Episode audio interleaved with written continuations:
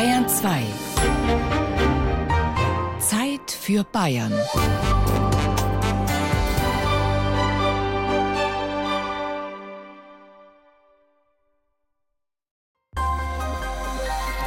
Bayern 2. Bayern genießen. Sterne.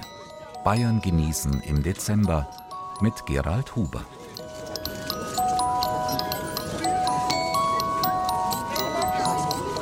Lichter, Glühwein, Mandelduft. Christkindlmarkt gibt's heuer nur in der Erinnerung. Aber wer weiß, wozu das gut ist, wenn die Abende und die Nächte tatsächlich einmal stiller werden. Wenn der schöne Kunstlichtschein der Welt einmal verblasst, kann der Blick frei werden hinauf zum wahren Glanz des Himmels, der Sterne. Es gibt vielleicht keinen größeren Genuss, als in einer schwarzen, frostigen Winternacht in den besternten Himmel zu schauen. Gern auch mit Glühwein. Das sind unsere Themen heute in Bayern genießen. Sternenblick, der Sternenpark Rhön. Sternbilder, eine Astrologin aus Oberbayern. Sternforscher, das Keplerhaus in Regensburg. Stella Maris, christliche Sterne in Schwaben. Stern im Namen, warum viele fränkische Gasthöfe Stern heißen.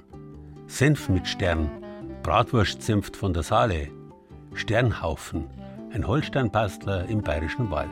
Viel Vergnügen in der kommenden sternstrahlenden Stunde.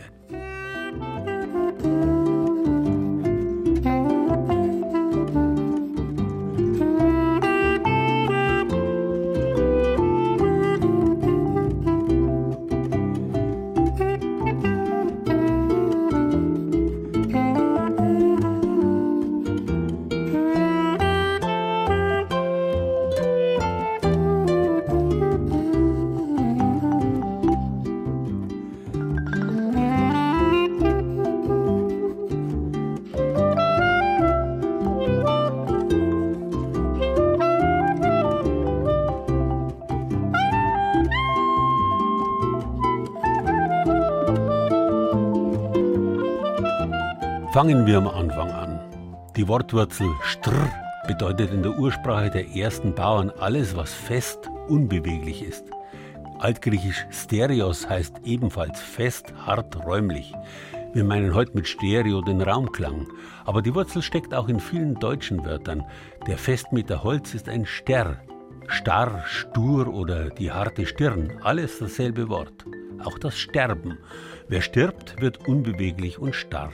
Und selbstverständlich ist auch der Stern Teil dieser Wortfamilie. Fixsterne zeichnen sich ja dadurch aus, dass sie ihre Abstände voneinander nicht ändern und so feste Sternbilder bilden, die nachts über den Himmel ziehen. Über viele Jahrtausende Menschheitsgeschichte waren die Sterne treue Begleiter der menschlichen Nacht. Bis wir vor etwa 200 Jahren begonnen haben, die Sterne quasi auszusperren. Die ersten dauerhaften Laternen, die in der unsicheren Zeit der napoleonischen Kriege an den Häusern ausgesteckt werden mussten, machten den Sternen noch wenig Konkurrenz. Aber spätestens mit dem Aufkommen der Elektrizität begann das Kunstlicht der Menschen, den ewigen Himmel zu überstrahlen. Heute sind in unseren Siedlungen bloß noch die allerhellsten Sterne zu sehen. Der über und über mit Sternen regelrecht bestickte Nachthimmel ist selten geworden. So selten, dass es mittlerweile überall auf der Welt ausgewiesene sogenannte Sternenparks gibt, weit weg von jeder Lichtverschmutzung. Auf der Winkelmoosalm bei Reit im Winkel gibt es den ersten Sternenpark der Alpen. Der erste Sternenpark Bayerns aber ist 2014 im Biosphärenreservat in der Rhön entstanden. Oberhalb von Hofbiber in der Rhön liegt ein Golfplatz und der ist für Sabine Frank vor allem nachts interessant, denn er eignet sich hervorragend für ihre Sternenführungen. Wir wollen ja nicht die Natur zu sehr stören. Und hier ist halt eine besondere Situation. Der Ort ist im Tal. Wir haben eine relativ geschützte Rundumsicht und wir haben hier einen Sternenhimmel vor dem Herrn. Das ist auch bei den Führungen wirklich der Effekt. Die parken da ist ja noch so Straßenlicht und dann kommt man hier rum und auf einmal, wow, ja, das ist einfach, ich finde, so erhaben, da kommt einfach auch nichts Irdisches mit. Astronomie ist die große Leidenschaft der studierten Kulturwissenschaftlerin, die den Sternenpark Rhön bundesländerübergreifend koordiniert. Gerade jetzt findet sie den Himmel besonders faszinierend. Wir haben jetzt im Dezember einfach die schönste Sternguckerzeit, das muss man einfach sagen. Das liegt daran, dass es früher dunkel wird und zum anderen natürlich auch länger dunkel ist. Das bedeutet, dass man, wenn es dann dunkel ist nach Sonnenuntergang, einen ganz anderen Sternenhimmel hat als 6 Stunden später. Im Sommer haben wir das ja nicht, weil das Zeitfenster ist zu kurz. Und dadurch, dass wir schon ein bisschen früher losziehen können, haben wir jetzt am Himmel sogar noch die Sommersterne. Das heißt, wir haben jetzt hier Richtung Westen, siehst du ja einen ganz hellen Stern, das ist die Vega. Dann haben wir hier drüben noch so einen hellen Stern, das ist Altair. Und hier ein bisschen mehr über uns, dieser helle Stern, der heißt Deneb. Und diese 3 Sterne bilden das sogenannte Sommerdreieck. Und hier im Südosten, das ist das sogenannte Herbstquadrat. Und das ist der Bauch vom Sternbild Pegasus. Sternenführerin Sabine ist in ihrem Element und nimmt mich mit auf eine Reise entlang der Milchstraße, die am Abendhimmel klar zu erkennen ist. Hier an dem nördlichen Zipfel von der Milchstraße, da ist das Sternbild Cassiopeia und ein bisschen unten drunter ist das Sternbild Perseus. Und wer dann zwischen Pegasus und dem Perseus eine Sternkette entdeckt, das ist das Sternbild Andromeda. Und in der Mitte davon so ein kleines, weißes Wölkchen. Das ist unsere Andromeda-Galaxie, die wir ja in der Rhön noch mit bloßem Auge sehen können. Tatsächlich ist es ein Merkmal von so einem Sternpark, dass man also die Andromeda-Galaxie noch mit bloßem Auge sieht. Seit 2014 darf sich die Rhön offiziell Sternenpark nennen. Und damit das auch so bleibt, müssen alle im Dreiländereck Bayern, Hessen, Thüringen an einem Strang ziehen. Sabine Frank und ihr Team leisten da viel Aufklärungsarbeit. Mein größter Herzenswunsch ist einfach tatsächlich, Lichtverschmutzung zu reduzieren. Zu vermeiden im Vorfeld durch Planung, durch Festsetzungen in Bebauungsplänen, wofür es eine gute Rechtsgrundlage gibt. Auch die Kommunen, dass sie auch ein bisschen mehr aufpassen, dass Bauherren informieren, dass sie einfach mehr das Thema berücksichtigen. Auch vor den Herausforderungen unserer Zeit, nämlich dem Artensterben. Und ich versuche, die Kommunen davon zu überzeugen, dass es auch um Anwohnerschutz geht. Ja, also wir sehen mittlerweile, wie Leute ihre Fassaden anstrahlen, den Nachbar stört und da gibt es sehr viele Beschwerden und so weiter. Dieses ganze Licht, was kein Mensch braucht, es gibt für so gut wie nichts in Deutschland eine Beleuchtungspflicht und dafür irrlichtert es ganz gewaltig. Mit gemischten Gefühlen betrachtet die Sternenexpertin natürlich auch den Lichterschmuck im Advent. Es ist rücksichtslos den Gartenbewohnern gegenüber. Wir haben jetzt einfach kein Laub, ja? Die können sich dem Licht einfach nicht entziehen. Und Ökotest hat diese Lichterschläuche mal ins Labor geschickt und hat die untersucht. Die sind voller Weichmacher. Da wird sehr viel Gift eingesetzt und das ist natürlich dann auch nochmal fragwürdig, ob man das wirklich will oder ob es nicht einfach reicht, man stellt mal eine Kerze ins Fenster und gut ist. Noch schöner ist freilich der Nachthimmel, an dem die Planeten den Sternen aktuell übrigens fast die Schau stehlen. Die Planeten sind dieses Jahr tatsächlich das Highlight. Und mein Beobachtungstipp ist, jetzt ab Anfang Dezember ein Spektakel zu beobachten, was wir in unserer Lebenszeit nicht mehr erleben werden, nämlich die sogenannte große Konjunktion. Siehst du da drüben? Das Helle, das ist Jupiter und das Kleinere, das ist der Saturn, der Hübsche mit den Ringen. Der Jupiter ist ein bisschen näher an der Sonne und der überholt jetzt in den nächsten 3 Wochen den Saturn auf der Innenbahn. Und dann sieht das so aus, als würden die sich von der Erde aus gesehen in einer Linie befinden und die werden am Himmel verschmelzen sozusagen. Und das große Highlight ist dann am 21. Dezember. Jupiter und Saturn sind in einer Linie und erscheinen dann wirklich als ein Gestirn. Das ist wirklich ein seltenes Himmelsereignis.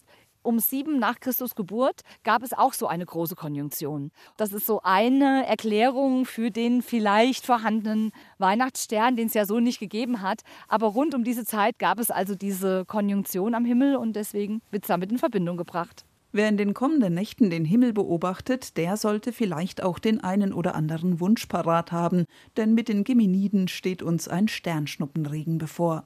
Man muss sich nur aufraffen. Jetzt in der Corona-Zeit, ich kann es nur wirklich jedem empfehlen, nutzt doch jede klare Nacht einfach mal zum Spaziergang. Einfach nochmal die Abendrunde nutzen und wenn man die Augen einfach so schweifen lässt, dann wird schon mal eine Sternschnuppe vorbei huschen.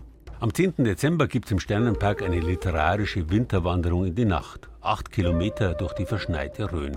Näheres dazu auf unserer Bayern-Genießen-Seite unter bayern2.de.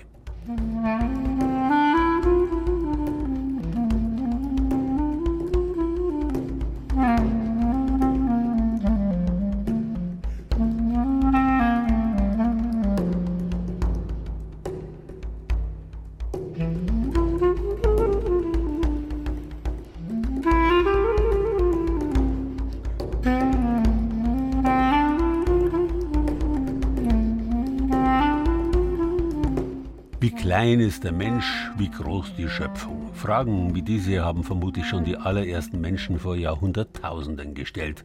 Der Blick in die Sterne gehört zum Anfang aller Kultur. Selbstverständlich galten die beiden größten Himmelskörper Sonne und Mond als Götter. Danach die Planeten, die sich nicht wie die übrigen Sterne verhalten, ihre Ordnung buchstäblich durchkreuzt haben, ebenfalls Götter. Schon früh hat es Menschen gegeben, die den Lauf der Himmelskörper beobachtet haben, mehr darüber wussten als ihre Mitmenschen.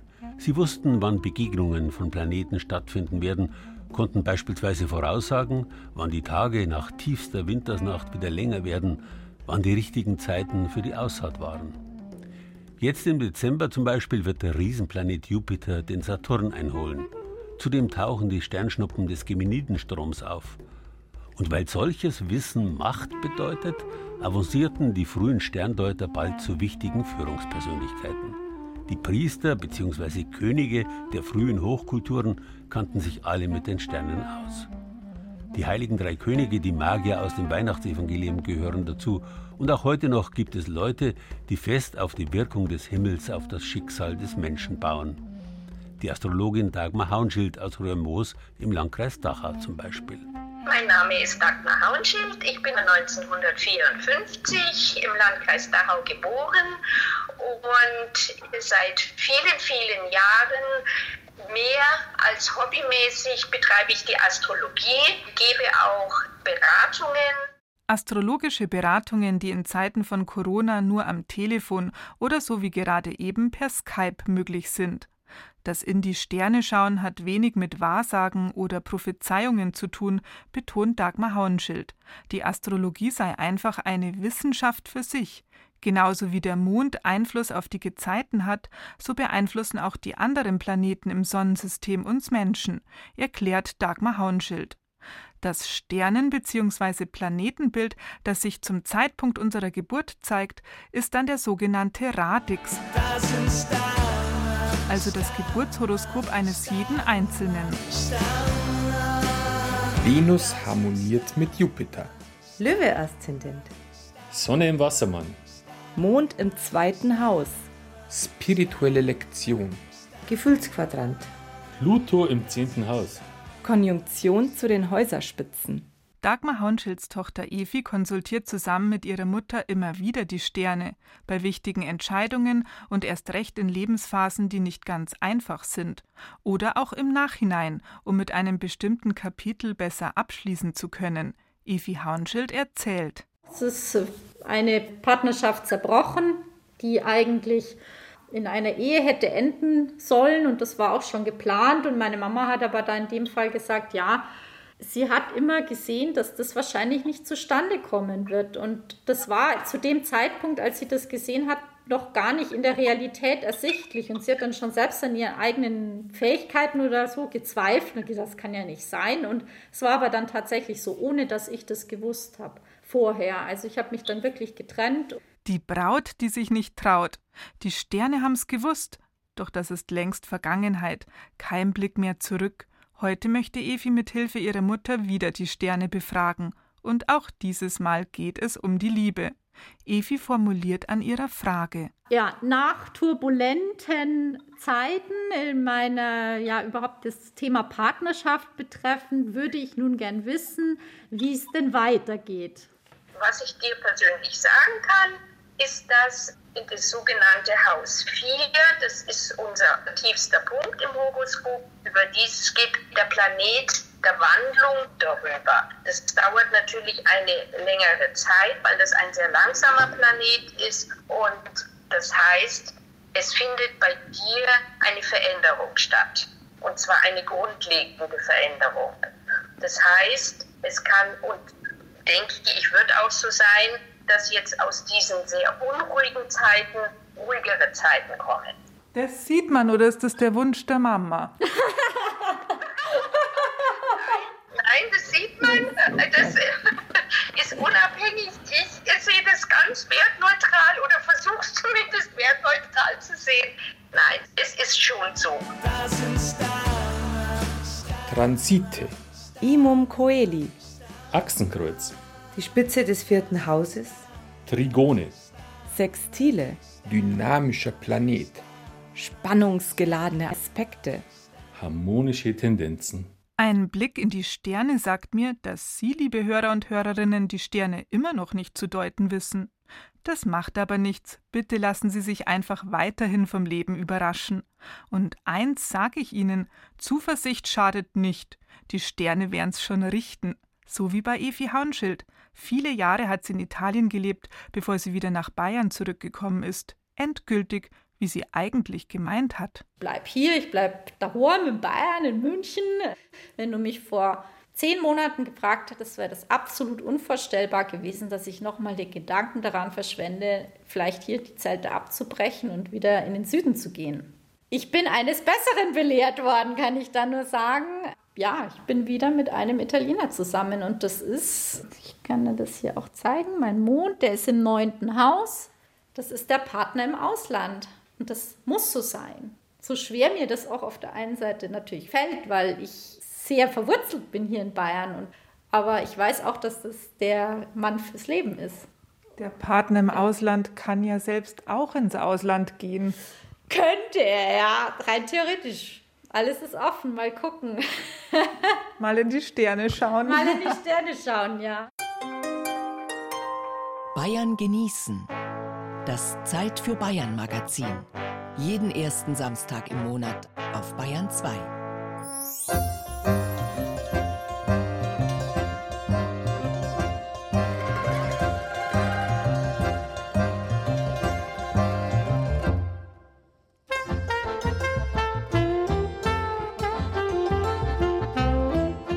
Bis weit hinein in die Neuzeit übte die Astrologie, die Lehre von den Sternen, bedeutenden Einfluss auf das Leben der Menschen aus. Immer misstrauisch beäugt von der Kirche, die ja den alten Glauben an die Planetengötter seit jeher für Aberglauben gehalten hat. Andererseits galt der Himmel für das Christentum als perfekte Schöpfung Gottes. Mit dem Aufkommen von neuen Beobachtungsgeräten, vor allem der Erfindung von Fernrohren, wurde aus der Astrologie allmählich die Astronomie. Man entdeckte die natürlichen Gesetzmäßigkeiten, die hinter den Himmelskörpern stecken. Und man stellte fest, dass sich die Sterne viel weniger um das Leben der Menschen kümmern, als man das Jahrtausende lang geglaubt hat. Dass aber auch der Lauf der Sterne nicht so perfekt ebenmäßig ist, wie man das von der perfekten Schöpfung eines allmächtigen Gottes erwartet hat, das hat so manches festgefügte Weltbild durcheinander gebracht. Doch Leute wie Galileo Galilei oder Johannes Kepler, der 1630 in Regensburg gestorben ist, haben sich nicht davon abbringen lassen. Das Regensburger Kepler-Museum findet sich, wo sonst, in der Keplerstraße. Gegenüber in der Keplerstraße 2 hat die Familie des Astronomen 2 Jahre lang gewohnt. Aber in diesem Haus in der Keplerstraße 5 hat sich Johannes Kepler bei seinem Freund Hildebrand Billy einquartiert, als er 1630 geschäftlich in Regensburg zu tun hatte.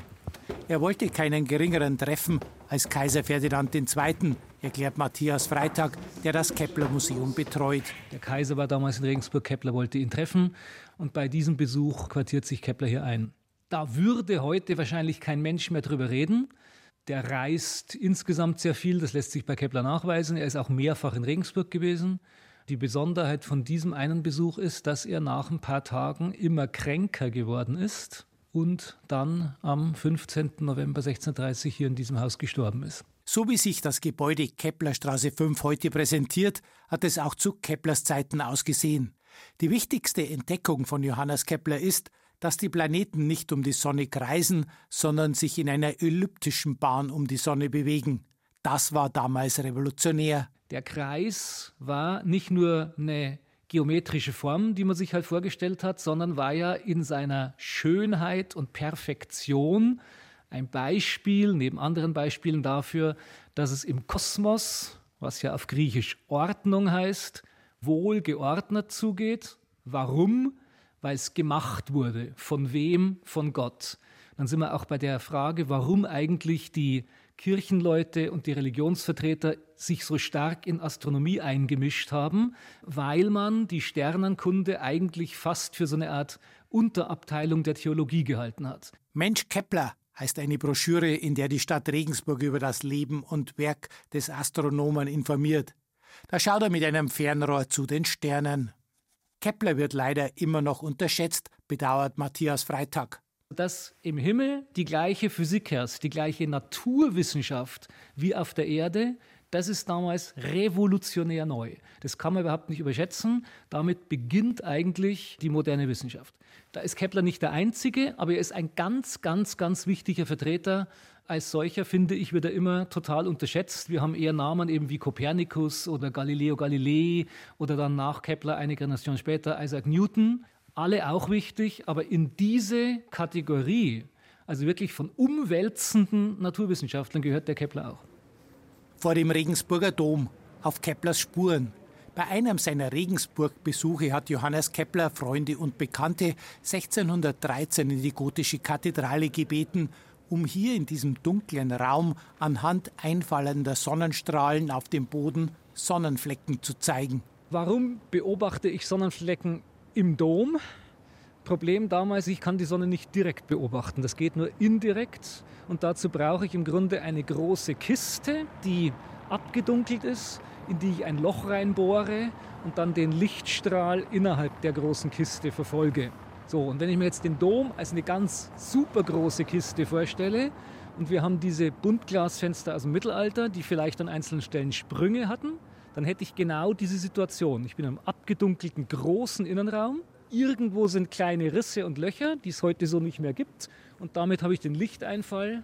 Und damit könnte ich dann im Inneren des Doms, also konkret auf den Platten des Fußbodens, wo sich diese Lichtbahnen abzeichnen, die Sonne und damit eben auch Flecken auf der Sonne beobachten. Als einer der Entdecker der Sonnenflecken gilt übrigens der Ingolstädter Jesuit Christoph Scheiner. Die Sonnenflecken waren in dieser Zeit eine revolutionäre Entdeckung, betont Matthias Freitag. Sowas ist ein Frontalangriff auf die Schönheit und Perfektion der Schöpfung, zu der die Sonne auch gehört. Also wir haben wieder, wie bei der Ellipsenform, bei den Kepler-Gesetzen, in dem Fall jetzt konkret praktischen Punkt, das Thema da draußen, da droben ist es nicht perfekt. Da ist es genauso unperfekt wie auf der Erde. Also Erde und Himmel sind keine getrennten Sphären, sondern das ist alles Natur, die naturwissenschaftlich zu beschreiben und zu erklären ist. Das macht diese Sonnenfleck-Diskussion auch wieder zu was Größerem, als sie uns heute vielleicht vorkommt. Kepler war Protestant und wurde auf dem evangelischen Friedhof der Stadt beerdigt. 1808 errichteten ihm Regensburger Verehrer am Eingang des Friedhofs ein Denkmal.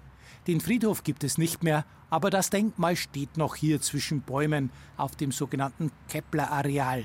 Es ist ein Monopteros mit einer Büste des großen Astronomen in der Mitte. Das heißt also, dass das Denkmal die Form eines Monopteros hat, kann jetzt einfach nur Zeitgeist gewesen sein. Aber aus Kepler-Sicht hat man eine andere Erklärung. Eines der zentral wichtigen Bücher Keplers, die sogenannten Rudolfinischen Tafeln, haben auf der ersten Seite ein Titelbild, bei dem sich dann übrigens nachweisen lässt, dass dieses Titelbild auf einen zeichnerischen Entwurf von Kepler zurückgeht. Und dieses Titelbild im letzten wichtigen Werk Keplers ist ein Monopteros. Neben jeder Säule steht ein berühmter Astronom, die also gemeinsam den Tempel der Astronomie errichtet haben. Das Regensburger Keplerhaus, ein Patrizierhaus aus dem 13. Jahrhundert, präsentiert nicht nur astronomische Geräte und Originaldokumente aus dem Leben Keplers, es zeigt mit originalen und originalgetreuen Möbeln auch, wie man im 16. und 17. Jahrhundert gewohnt hat. Informationen dazu gibt's auf unserer Bayern genießen Seite.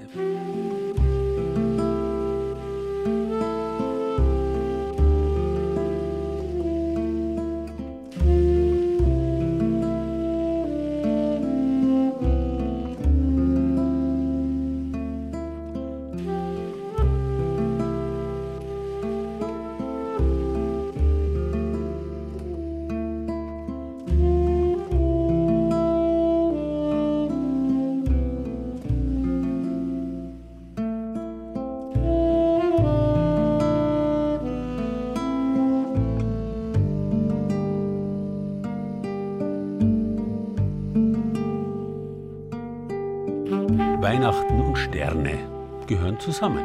Nicht nur, weil sich in langen Winternächten der Sternenhimmel so gut beobachten lässt, sondern vor allem auch wegen des Sterns von Bethlehem, der die Sterndeuter aus dem Osten zur Krippe des neuen Herrschers der Welt führt, der die Menschen aus ihrer uralten Abhängigkeit von der Natur, ihren Planetengöttern und deren Launen erlöst. Die Sterne waren für die Christen keine Götter mehr, sondern gehörten zu Gottes Schöpfung, deren Schönheit sie dann auch in der Kunst symbolisiert haben. In den Konflikten der Kirche mit frühen Naturwissenschaftlern wie Galilei oder Kepler ging es vor allem um die Deutungshoheit über die Natur, die die Kirche nicht so leicht teilen wollte. Und man wehrte sich gegen den aufkeimenden Anspruch der Wissenschaft, die Geheimnisse dessen, was die Welt im Innersten zusammenhält, alle vollständig enträtseln zu können. Doch schon bald zeigte sich, dass auf jede Antwort der Naturwissenschaftler es mindestens 2 neue Fragen gegeben hat, dass es aus der menschlichen Froschperspektive nie gelingen wird, über alle Horizonte zu blicken. Längst hat sich die Kirche mit den Naturwissenschaften versöhnt, denn die Wunder der Schöpfung sind eher mehr geworden als weniger, eher größer als kleiner. Und so haben auch die Sterne nichts von ihrer Symbolkraft eingebüßt.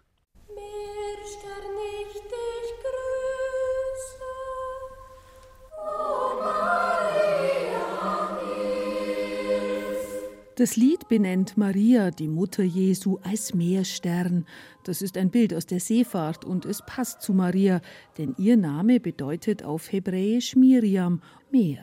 Mit Hilfe des Meersterns navigieren die Seefahrer, sie orientieren sich in der Nacht hin zum sicheren Hafen. Die Hinwendung zu den Sternen ist dabei nicht nur der christlichen Religion vorbehalten, sagt der Augsburger Weihbischof Anton Losinger. Für die Menschen zu allen Zeiten und in allen Kulturen war der Himmel, und zwar der gestirnte Himmel, von großer Bedeutung.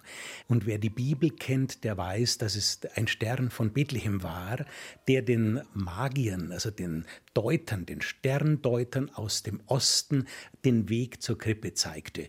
Insofern ist der ganz natürliche Weg und das spannende Interesse aller Hochkulturen am Sternenhimmel leicht erklärbar.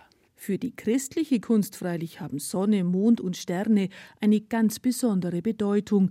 Gerade die Mariendarstellungen zeigen das, meint Losinger. Daraus ist eine ganze Gattung von Kunst entstanden, nämlich diese berühmte Mond-Sichel-Madonnen-Tradition, die wir heute auch auf vielen Säulen, die im mitteleuropäischen Raum aufgestellt worden sind, sehen können. Wer etwa nach Ottobeuren fährt, sieht dieses Bild. Wer nach Kempten, nach St. Lorenz fährt, diese Mariä-Aufnahmebilder in den Himmel haben häufig mit den Sternen zu tun. Oder auch in Augsburg, in unserer berühmten Marienkapelle im Dom, sieht man die Mutter Gottes mit der Mondsichel unter den Füßen und stilisierten Sternen, die mit Strahlen dargestellt sind, über ihrem Haupt. 12 Sterne auf blauem Grund werden in der christlichen Lehre Maria zugeordnet. 12 Sterne auf blauem Grund freilich zeigt auch die Flagge der Europäischen Union. Wie geht das zusammen? Das ist eine hoch umstrittene Frage, denn Europa versteht sich ja tatsächlich als ein säkularer Staatenbund. Deswegen wurde von Anfang an klargestellt, auch als im Jahr 1950 die Europäische Kommission dieses Wappen genehmigte, nämlich 12 goldene Sterne auf blauem Grund. Da sollte nicht der christliche Kontext im Mittelpunkt stehen, sondern ein Symbol der Vollkommenheit. So wie es 12 Sternzeichen gibt, 12 Monate oder auch der griechische Götterhimmel mit 12 Göttern. Also das sind im Grunde genommen Bezugspunkte, die nicht direkt mit dem Christentum zu tun haben. Der Stern war immer schon aber auch ein Hoffnungszeichen, ein Signal, eine Verheißung. Das Alte Testament selbst ist voll von solchen Verheißungen. Zum Beispiel, als Abraham an der Grenze der Verzweiflung steht, aus seinem Land fortgesendet und es ist kein Nachwuchs da. Da verspricht ihm Gott bei dem Schluss des Bundes: Schau, so zahlreich wie die Sterne am Himmel will ich dir Nachkommen schenken. So ein Stern kann auftauchen und wieder verschwinden in die Tiefe des Universums und doch einer himmlischen Ordnung gehorchen. sagt der Augsburger Weihbischof. Persönlich bin ich ja wirklich ein Fan der Astrophysik. Und wenn man etwa das Garchinger Institut für extraterrestrische Physik auf sich wirken lässt und diese Dichte des Wissens, da kann ja selbst der größte Gottesleugner nur ins Staunen geraten. Oder etwa Professor Genzel, der immer wieder sagt, ein hochintelligenter Nobelpreisträger, es ist interessant, wir Physiker, wir messen, wir erreichen heute erstaunliche Ergebnisse. Aber Sie, die Theologen, Sie müssen uns interpretieren, was das Ganze bedeutet. Dem Stern zu folgen, das bedeutet aber auch, einen Fixstern zu haben, eine feste Orientierung also, die durch unwegsames Gelände führt, wie auch durch die Höhen und Tiefen des Lebens, durch gute wie schwierige Zeiten. Oftmals scheint dieser Stern verschwunden zu sein. Dabei ist er manchmal nur nicht sichtbar, weil die Irrlichter drumherum zu grell sind, mahnt Weihbischof Anton Losinger. Man darf sich nicht in diesem Nebel der Fake News und der alternativen Fakten bewegen, sondern manchmal ist es gut, wenn man etwas weggeht von diesem Lichtspektakel, und sobald man draußen ist, leuchtet auf einmal der Stern wieder auf. Das Ganze, wofür der Stern steht, wofür der gestirnte Himmel steht, da wäre die Menschheit arm, wenn sie das aus dem Blick verlöre. Im Gegensatz zur landläufigen Meinung war die Kirche nie eine Feindin der Naturwissenschaften. Letztlich ist es eine Tatsache, dass sich nur auf dem Boden der christlichen Kultur des Abendlands die Wissenschaften zu ihrer heutigen Blüte entwickeln konnten. Eben weil die Kirche von Anfang an gewusst hat, dass die Menschen und damit auch die Evangelisten immer wieder uralte Bilder und Vergleiche gebraucht und genutzt haben. Bilder für das Unsagbare, das Unbegreifliche der Welt und des Lebens. Was zum Beispiel über die Geburt und das Leben des christlichen Erlösers berichtet wird, dafür gibt es zahlreiche Parallelen zu den antiken Mythen aus Persien, Indien oder Ägypten. Allein der ägyptische Sonnen- und Erlösergott Horus weist 180 biografische Parallelen mit Christus auf. Die Kirche weiß längst, dass sie in einer ewigen Tradition steht, dass vieles, was man bisher von dem historischen Christus geglaubt hat, in einem größeren Zusammenhang betrachtet werden muss. Und dass auch die modernen Wissenschaften immer wieder Bilder und Modelle nutzen, die manchmal auf frappierende Weise parallel laufen mit den uralten Mythen. Mehr über die Bibel und die Sterne und die Parallelen zwischen den alten Sonnengöttern und Jesus Christus gibt es in den evangelischen Perspektiven. Morgen Sonntag um 8.30 Uhr hier auf Bayern 2.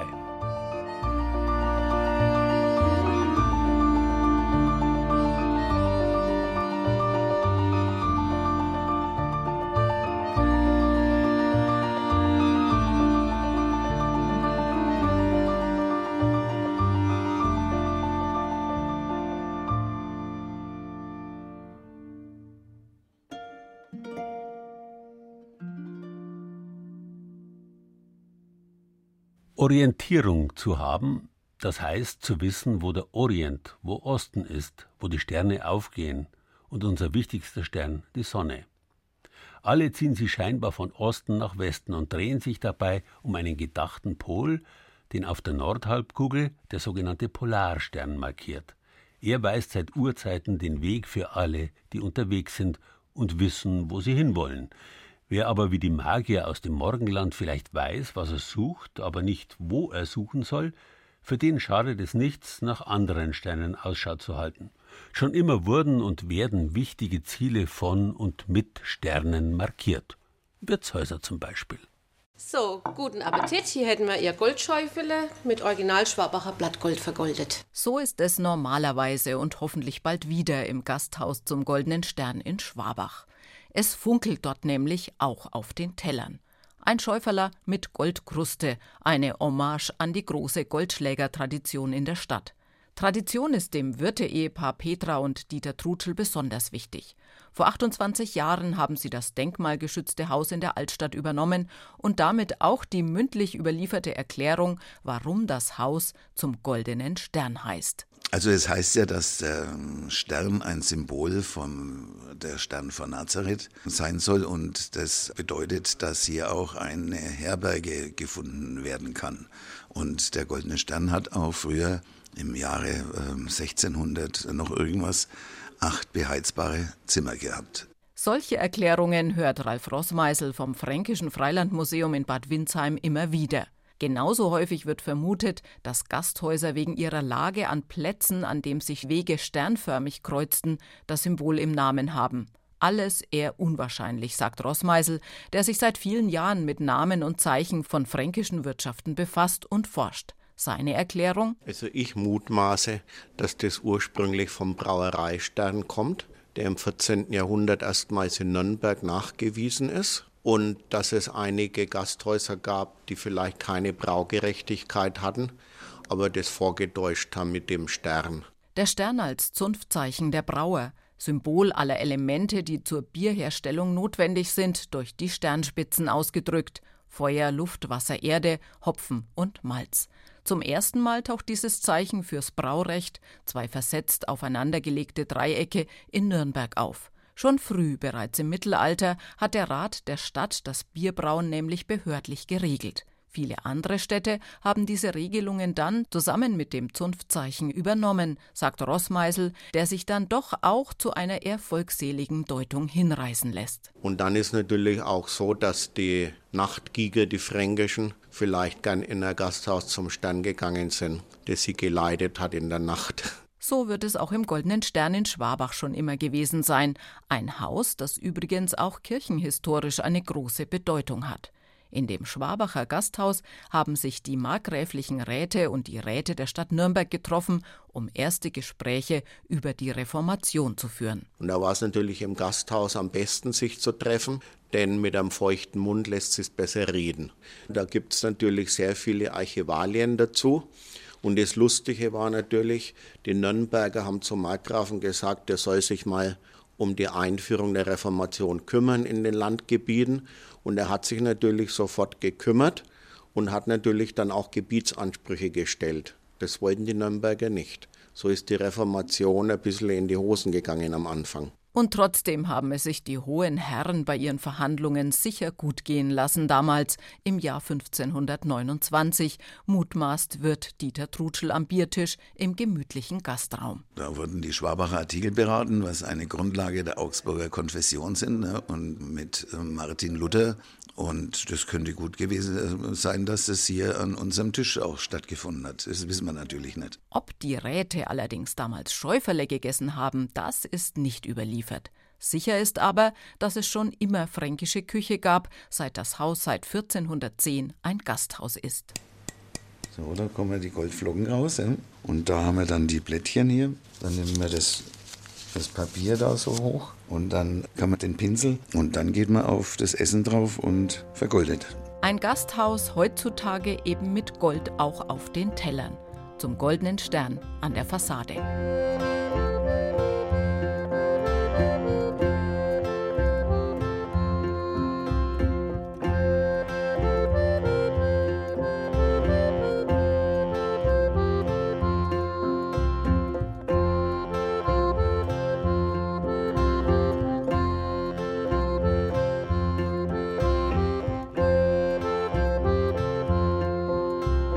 Nach den Sternen greifen, das heißt, zu versuchen, an sich Unerreichbares möglich zu machen.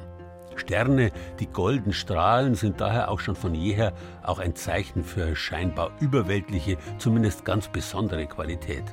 Wenn hinter dem Einser in der Schulaufgabe noch ein Stern gestanden hat zum Beispiel. Gut zugegeben, das war bei mir nur ein einziges Mal der Fall. Auch Hoteliers und Gastronomen freuen sich darüber, wenn es jedes Jahr aufs neue Sterne regnet, wie im berühmten Sterntaler Märchen. Aber nicht deswegen hat der Senfhersteller Max Jackstätter aus Hof an der Saale vor bald 100 Jahren sein Unternehmen Siebenstern genannt. Der weiß blühende Siebenstern ist schlicht die Symbolpflanze des Fichtelgebirges und sollte Jackstätts Heimatverbundenheit zeigen. Heute allerdings gilt der Siebenstern-Senf als der Senft mit Stern in Franken. Bratwürst ohne ihn undenkbar. Ich mache jetzt eine ganz ordinäre Mehlschwitze mit Butter, also richtige Butter nehmen, ein bisschen Mehl rein, dann lösche ich es ab. Verena Meerbach hat einen Topf mit hohem Rand auf den Herd gestellt. Ein Becher heiße Gemüsebrühe steht bereit, außerdem Mehl und ein wenig Sahne. Und ganz wichtig, ein Glas mittelscharfer Senf. Wir kochen heute verlorene Eier, das kennt eigentlich fast jeder und jede Mama, die über 60 ist, die hat es bestimmt schon als Kind gegessen. Es ist ein vegetarisches Gericht mit einer Senfsoße und geht ganz, ganz schnell. Senf kommt bei den Mehrbachs häufig auf den Tisch. Kein Wunder, Ingo Mehrbach ist Inhaber des Unternehmens 7 Stern in Oberkotzau, dem einzigen oberfränkischen Senfproduzenten. Sein Urgroßvater Max Jackstedt hat die Firma im Jahr 1927 gegründet. Es musste ein Markenname her und da ist ihnen eingefallen, Mensch, wir haben diese tolle, kleine, geschützte Blume im Fichtelgebirge, das 7 Stern, das wird unser Markenname. Der 7 Stern gilt als die Symbolpflanze des Fichtelgebirges. Seine kleine weiße Blüte setzt sich aus 7 Blütenblättern zusammen. 3 Blüten bilden das Logo des Familienunternehmens 7 Stern.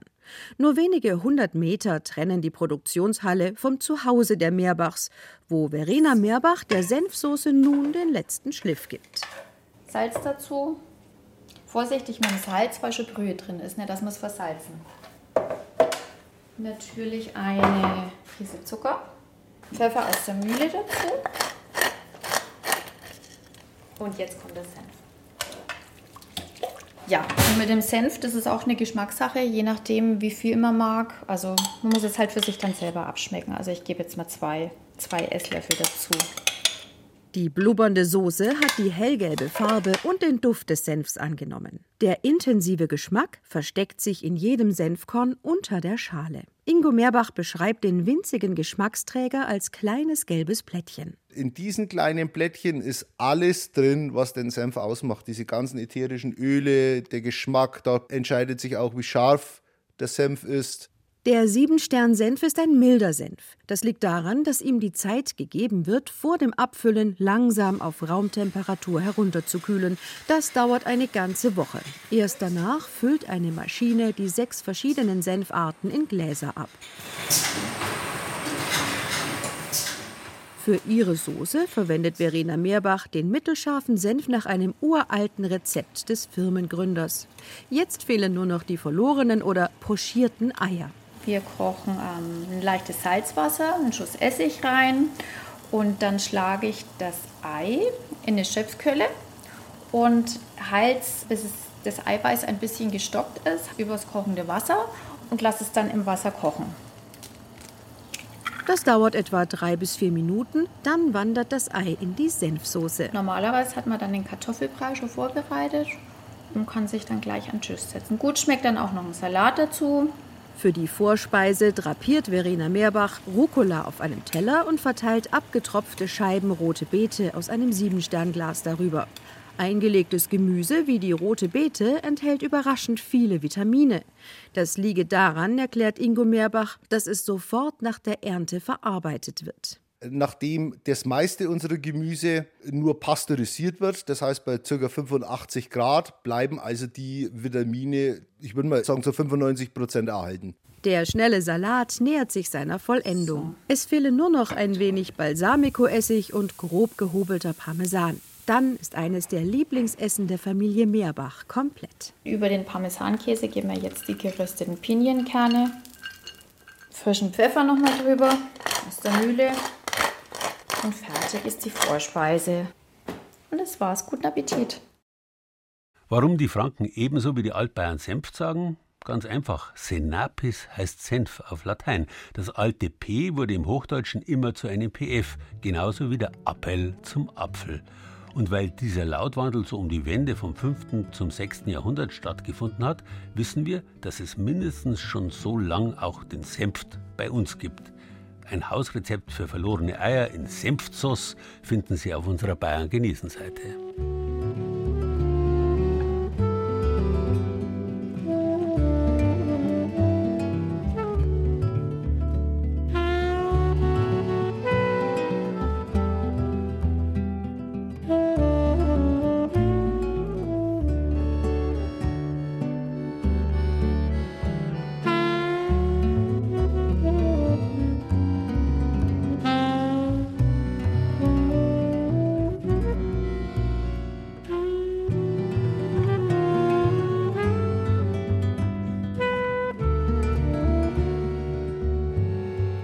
Nach den Sternen zu greifen, das ist durchaus kein unbescheidenes Ansinnen.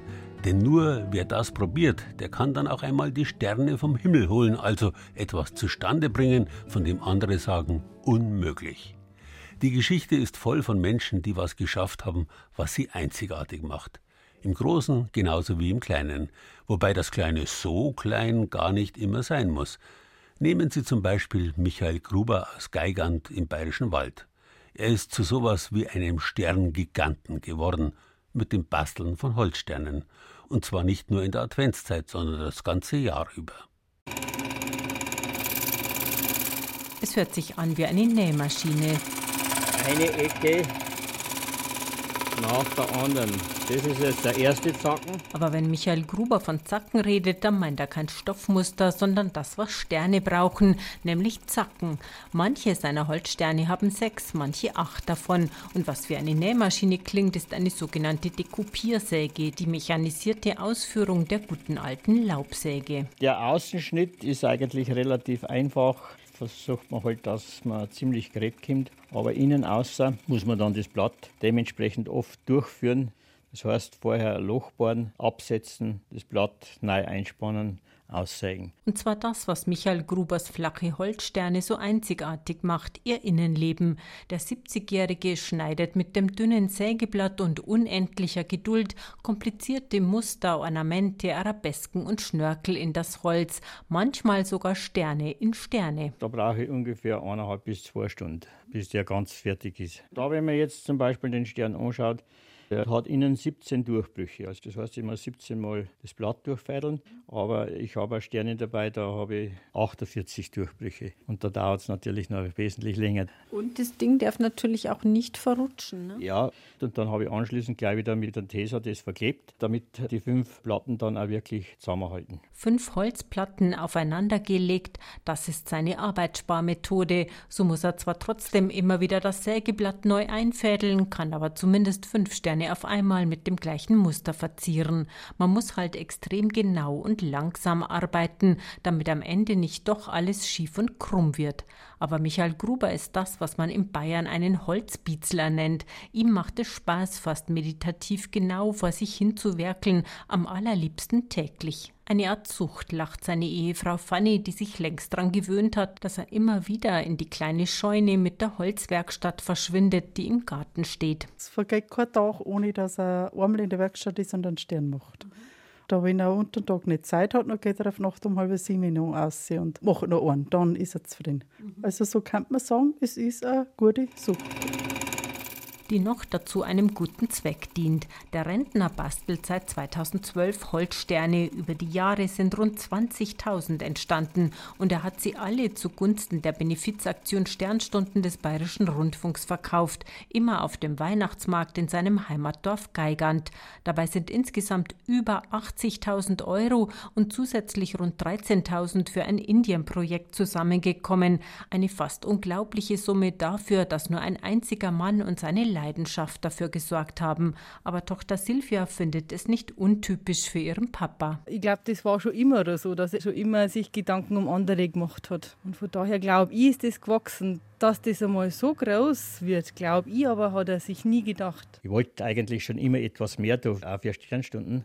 Vorher, solange ich im Dienst war, ist es einfach nicht gegangen, weil man die Zeit nicht erreicht hat. Dafür dann in der Rente. Michael Gruber, gelernter Schreiner, war Berufsschullehrer, kennt sich also mit Holz und Sägen perfekt aus. Das Sperrholz für die Sterne bekommt er jedes Jahr kostenlos von einem großen Kammerholzunternehmen. Damit bastelt er dann ein ganzes Jahr hindurch bis Dezember. Seine Holzsterne sind längst weit über Geigand hinaus bekannt. Damit sie begehrt bleiben und die Leute jedes Jahr welche kaufen, überlegt er sich immer wieder neue Muster. Ganze Papierstapel türmen sich in seiner Werkstattschublade. Die Muster darf ich selber zeichnen. Die zeichnet ich also in einem Zeichenprogramm und druckt die dann auf ein Blatt Papier einfach aus. Man sitzt vor einem Stern dort am Computer und denkt sich, ja, wenn ich das jetzt so ein bisschen mache und das noch ein bisschen verändert, dann ergibt es wieder einen neuen. Und früher waren das mehr so einfache Sterne oder mal ein Mond, ja. Heute entstehen auch mal ganze Krippenszenen mit Maria, Josef, Kind, Ochs, Esel und den 3 Königen oder letztes Jahr der Verkaufsschlager, die gesägte Version einer beliebten Kapelle der Region in einem Stern. Dabei nutzt er jedes kleine Holzstückchen, kramt immer wieder in der Werkstattkiste nach Holzabschnitten, aus denen man noch ganz kleine Sterne sägen kann. Nicht mal das Corona-Jahr kann ihn aufhalten. Weil es heuer keinen Weihnachtsmarkt gibt, können sich die Kunden die neuesten Holzsterne nach Voranmeldung einzeln an seiner Werkstatttür abholen. Michael Gruber ist zuversichtlich, dass das klappt und er im Januar wieder ein paar tausend Euro an Sternstunden überweisen kann. Denn das ist für ihn und seine Frau das Schönste an den Sternen. Die Augen von Kindern, denen man mit dem Geld helfen kann, zum Leuchten zu bringen. Ein ganz schönes und gutes Gefühl, auf jeden Fall, ja. Sonst macht es keinen Spaß mehr, gell? Aber wir sind direkt so innerlich aufgeladen, dann nur einen Tag hernach auch noch, also so voller Freude und also es gibt uns selber auch was. Corona-bedingt haben sich bei Michael Gruber heuer besonders viele Sterne angesammelt. Gleichzeitig fällt aber die Geiganter Dorfweihnacht aus. Wie Sie trotzdem an ein oder mehrere Exemplare kommen und damit unsere Sternstundenaktion unterstützen, erfahren Sie auf unserer Bayern-Genießen-Seite. Übrigens, am 11. Dezember ist wieder unser großer Sternstundentag mit hoffentlich wieder einem Spendenrekord.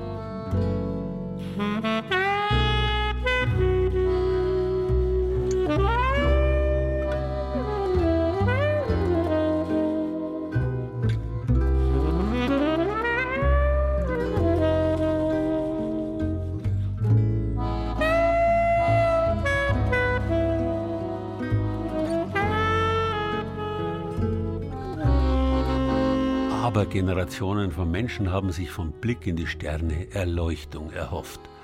Doch in den letzten Jahrzehnten, seit der Erfindung des künstlichen Lichts, ist diese Erleuchtung der Ausleuchtung gewichen. Gerade zur Advents- und Weihnachtszeit, in der orgiastische Lichtexzesse, Materialschlachten aus Geleucht und Gelichter nicht mehr bloß in den Städten den milden Glanz der Sterne verdunkeln. Es scheint einen Zusammenhang zu geben zwischen dem Verschwinden des Sternenhimmels und der Materialisierung der Welt. Wer die Sterne des Himmels nicht mehr sieht, der muss sich buchstäblich mit höchstirdischen Stars begnügen. Vielleicht aber hat ja die Pandemie auch ihr Gutes und lässt heuer einmal wieder stille und vor allem auch dunkle Stunden im Advent und zu den Weihnachtstagen zu, die den Blick zu den Sternen zu einem großen Erlebnis werden lassen.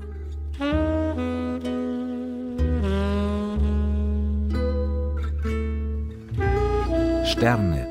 Das war Bayern genießen im Dezember mit Gerald Huber und 7 Beiträgen aus den 7 bayerischen Regierungsbezirken. Anke Gundelach aus dem BR-Studio Mainfranken berichtete über Bayerns ersten Sternenpark in der Rhön.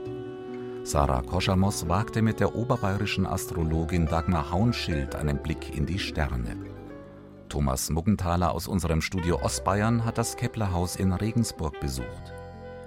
Die Sterne im Christentum waren das Thema von Barbara Leinfelder aus unserem Studio Schwaben.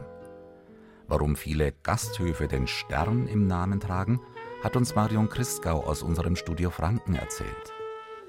Den sterngekrönten Senf von der Saale hat Anja Bischoff ebenfalls aus dem Studio Franken probiert. Und Renate Rosberger aus dem Studio Bayerischer Wald war beim Sternebastler Michael Gruber aus Geigand. Ton und Technik Jens Olson. Redaktion Gerald Huber.